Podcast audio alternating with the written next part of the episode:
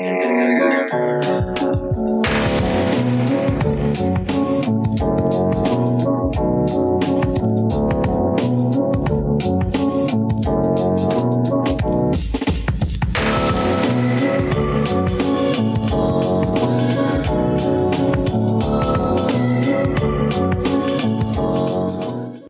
Welcome to Alphabet Flight, an encyclopedic Marvel journey where we go through the official Marvel handbook and talk about the characters we know and love and forgotten along the way.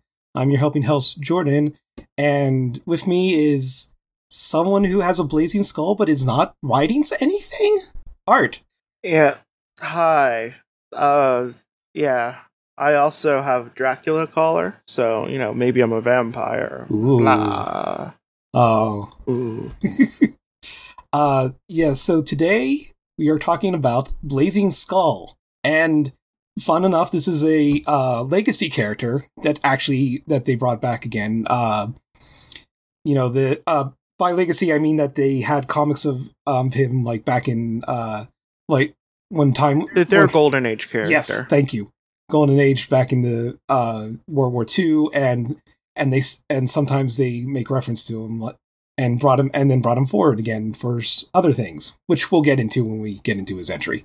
Um, but anyways, anything else you happen to know about uh, Blazing Skull art? Uh they're an unlockable character in the Midnight's two oh two- of no, uh two of the uh Lego Marvel superheroes games. So they are. I don't remember. yeah. You know what? I probably Element two. I you know what? I probably just forgot. I mean, Yeah, uh, you can get them in the. I know you can get them in the second one because that's when I first learned about them. Was the second one? Oh yeah.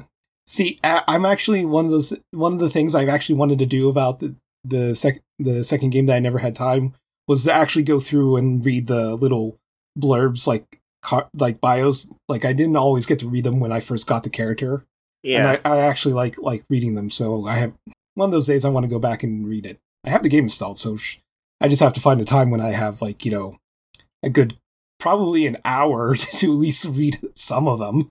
yeah. Um, yeah. Weirdly enough, like the Lego Marvel superhero, uh, like it's so in depth with Yeah. the characters that they pull. Yeah. Um, they're really, really in depth. Especially the third one, the one where Kang is the Yeah, villain. yeah, that w- I Um, I just played that recently. like- it was a lot of fun. They start with the deep cuts. They Yeah. don't even like ease you in. They start with the deep cuts. Um, Yeah, like one, like one of the first levels you do is from Avatar, where you fight with Captain Avalon. yeah. Uh, Oh, so it's yeah, and somehow all three Black Knights are in the game. yeah. All three Black Knights and all two of the actually two of them are actual big characters. Yeah. Uh, so All right. Well, let's get down to uh, to the basics here. We've so their real name is Mark Anth- Anthony Todd. Uh, their aliases are Smoking Head, Jolly Roger, Steve Valiant, Richard Stetson, and others. Uh, his identity has been se- as secret, and his occupation is a licensed superhero. Oh, he's licensed now. So, former adventurer, newspaper columnist, freelance reporter, probably others. His citizenship is USA, and his place of birth was Cleveland, Ohio. Uh, no, Oh, the licensed is important because this was uh, when the Superhero Registration Act was actually important. Yep. Uh, known relatives: his mother, whose name unrevealed, presumed dead, and Vlada Todd, his niece, who's who at the time was going by uh, uh, Ion. I think it's it's saying there is is that what that meant? Uh, It's- maybe. Anyways, they're Not sure.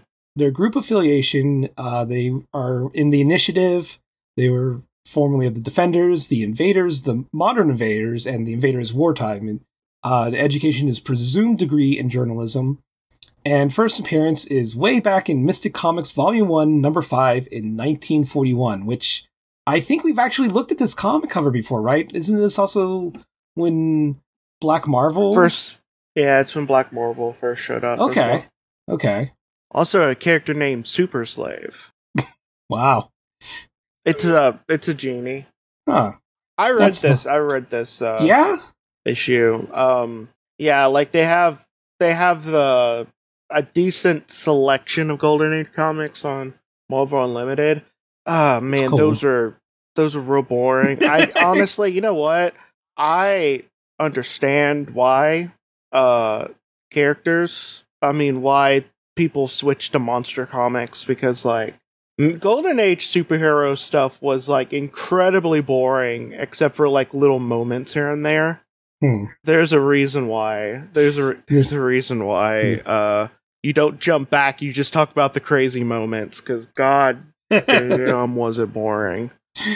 uh, um, Like like it it was so boring I had to stop reading a lot of Golden Age stuff. oh, So to read something that actually reminded me why I was excited about comics again, superhero comics anyway. But but yeah, um, I also wanted to, I forgot, almost forgot to mention that the, this, this character was created by Bob Davis, which yeah. I'm not, I'm trying to think if I've heard what else I know them from. I should have looked up their name. Oh well. Anyways, let's get into their, their entry here.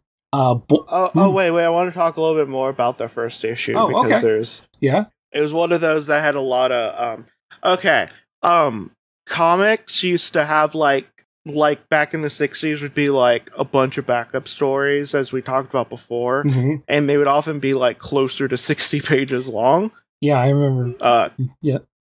yeah because they would also have like a text story that's a Mhm. few pages long and blah blah blah but it had origin of the black marvel the tempest uh the discovery and the volcano introducing the terror the legend of black uh, the legend of the blackfeet uh garvey lang the poison children and the story of uh, uh mark todd which is the one that actually has the you know subject of today. Oh, but and Garvey Lang also has the that clairvoyant Black Widow in it, right? Yeah, that's what I was about to say. Oh, sorry. The- but yeah, but um, so we've talked about three Yeah, of the people who are already in here. yeah, Um, that's cool. the the people I kind of want to talk a little bit about uh, is Super Slave. Uh, okay. There's also, uh, well, there's the Terror, which is just it's a guy that has a skull mask and would scare people. Um, it's a golden age character. Uh yeah they he showed up in the sensational she-hulk oh, cool. um, as a joke. Uh as a joke because well, that's just literally a guy that scared people to death. Um but there's also um bu- bu- bu- uh moon man who who is a guy who dresses up with a full moon on his shirt instead of a crescent moon like moon knight uh uh also moon man was uh, only went out on nights when the full moon shined. Huh. and he was also independently wealthy lived in a penthouse and also was so really we had moon knight but like if he sucked like really hard uh uh barely showed up in anything. Um and then there's super slave which is a a genie but like if a the genie was a ginger and basically would only come out it was tied to a bracelet someone wore it's just like hey Hmm. do the thing for me save me um but apparently only had one issue Really? So, so they just kind of just, huh? yeah one issue I so mean, it would be kind of interesting Yep. to see more about what what genies are like in the Marvel universe, considering all the uh, various variations I've seen. The so uh, for let's get into the history here. He born in 1910, Mark Todd was a pacifist and freelance reporter in the late 1930s. On his first major assignment to cover the Second Sino-Japanese War, Japanese shelling drove him underground where he encountered a subterranean race of superintelligent Skullmen. Uh, teaching Todd various occult secrets and giving him a burning mask, the Skullmen charged him with opposing tyranny throughout the world as the Blazing Skull. In his earliest recorded activities, Todd joined an underground movement to undermine Nazi Germany, only to be captured and brought before Adolf Hitler himself before escaping. Subsequently active in London, he saved Prime Minister Winston Churchill from Nazi operatives. Returning to the US, Todd resumed his reporter duties and as the Blazing Skull, fought such criminals as the muscular Big Joe the masked Dr. Fear. In mid 1942, he joined the superhuman invaders in battling the renegades known as Battle Axis. Shortly after this, he accompanied the invaders and other heroes in a mission behind European enemy lines. The Blazing Skull remained active as a crime fighter at least until early 1945, when he joined forces with Union Jack and the Destroyer against the armored Nazi Iron Cross. Following the war, Todd became a newspaper columnist, uh, urging stronger military involvement across the world. Really, realizing his powers had slowed his aging, he eventually returned to uh, international adventure using aliases to cover his tracks while his powers grew. Little is known of his act- How how long? Hmm? How long do you think it takes for someone to realize that they're aging slowly? I would say at least 30 years. Because like Like after Okay. like 10 years, maybe you wouldn't notice much. 20, you might start having to think it. I think by 30 is basically when you would have like a definite, like, okay, yeah, so, uh, something's up. Because I think if you're like, if you're, let's say, late 20s, early 30s or so, you're sitting on pretty much like a similar body until you hit like maybe your 40s Yeah. or so. Yeah. Um, like the only reason like I've noticed that I've been aging is because I already have like a body that wants to break down anyway. Yeah. God. like I I've you know I'm a ticking time bomb of genetics. Um, and I know. a couple of those already blow up. Uh, so like I feel like it would probably like if I was like right now, like if I was uh given the ability to age slowly, like I I think it might be in, in my 40s, if not like 50s, before I'd realize, hey, I felt about the same as I have been since I was in my 20s. Uh, bad 20s. I'm not talking like, oh, I'm the fittest of my life 20s. I'm talking like I had had a bad knee since I was 19, 20s. Aw. And So uh and I was just saying like but when I said 30 years, I meant just like from the point that you started having the powers. yeah, like I feel like it would be. I feel like it'd take you a while. It'd be like one Mhm. of those. Like it'd be like if you had like minor luck, like abilities Oh, or God, something. yeah. Like, How- oh, yeah, so- you probably so would realize.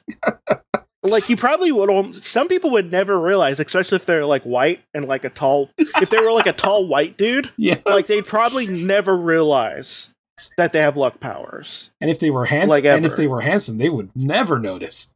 Well, the thing is, you're tall and white, so people think you're automatically handsome unless you're really ugly in the first place.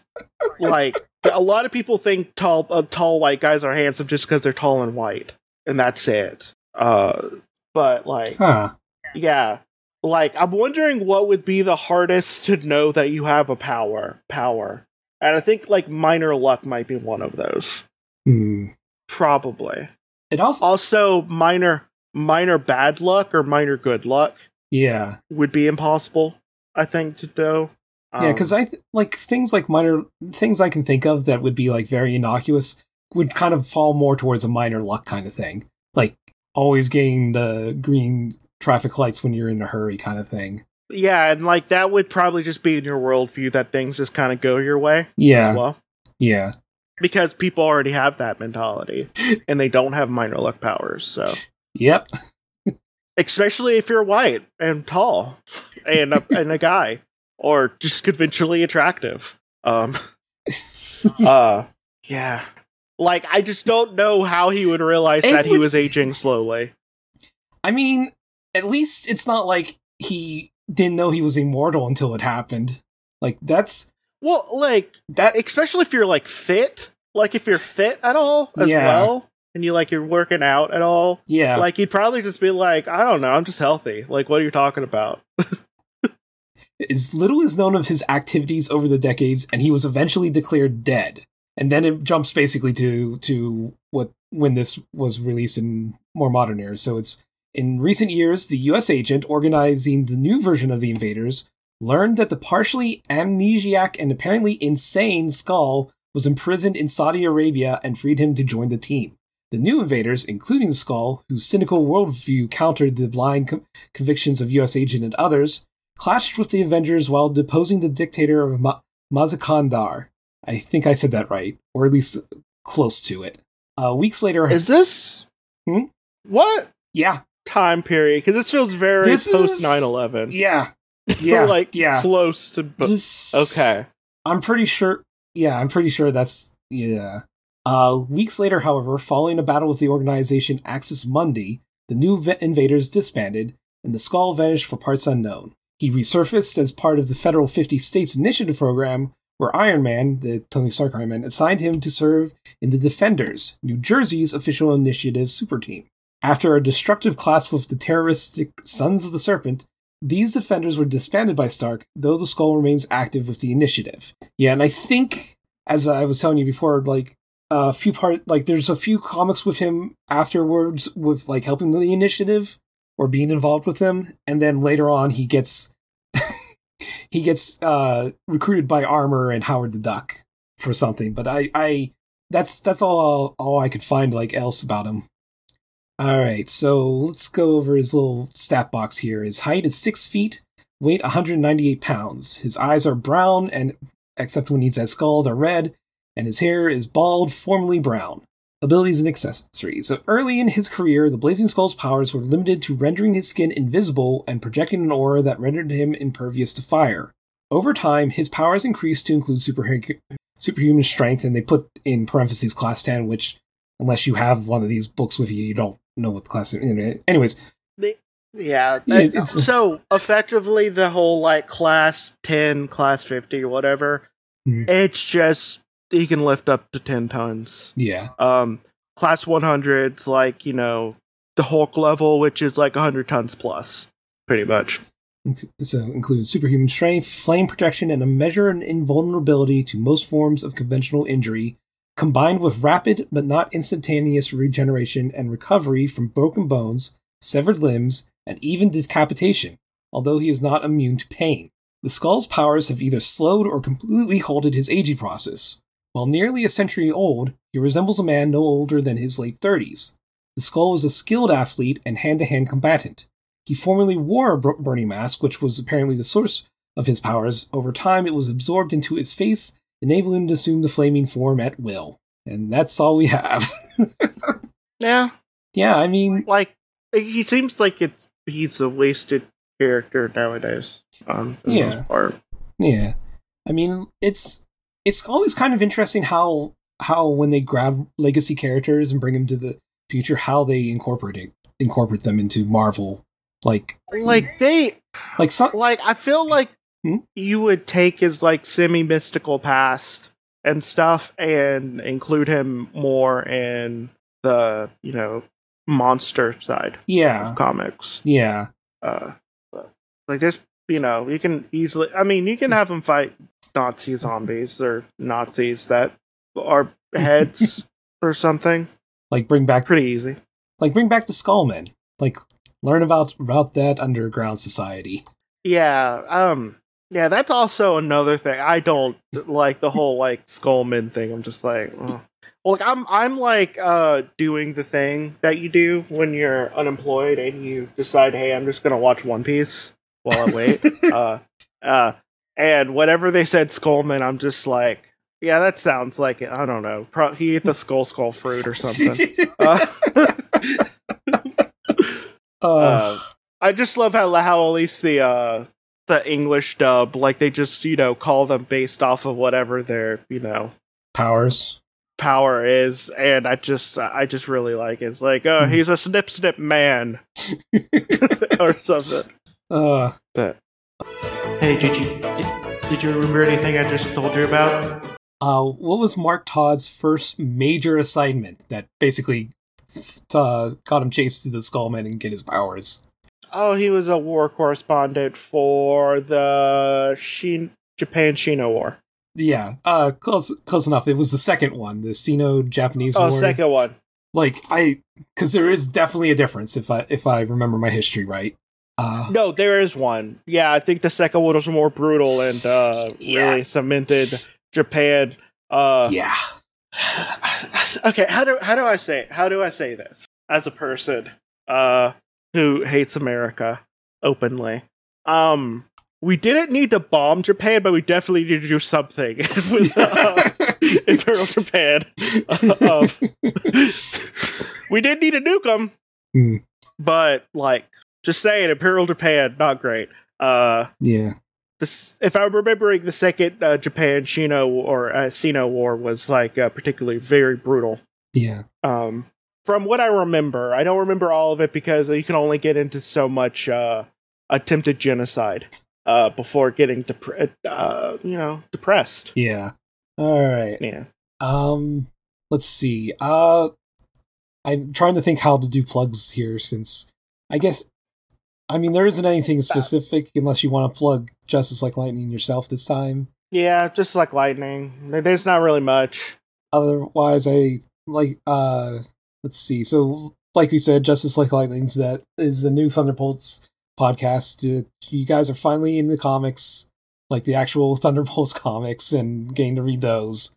Um, and it's just going by issue by issue, and you guys do like little, like take little moments where you talk about your favorite scenes and characters too. Yeah. Uh, not this. Uh, we we we're not talking about Thunderbolts comic this week. Oh, Uh, oh, that's right, because you you got one of those little one of the side. Yeah, we're talking about Spider-Man team up. Oh, Wait, was that was that where I saw Hercules? Like, remember what I was saying? Like the the the, rate. Re- okay, you know what? Never never mind. I had nothing to do with Hercules. No, no, no, no, no, no, no. Not, not, not. There was like th- there was like a side story in Team Up or a Team Oh, Up. I was I or I was looking through the Mar- uh, Spider-Man team ups, and for some reason I was looking at another one, and maybe oh whatever.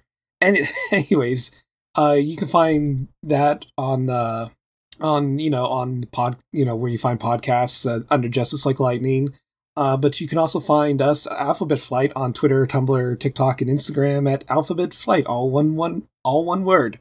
Uh, so I yeah I guess that's it. So may Khonshu protect you in all your night travels. Goodbye. Night.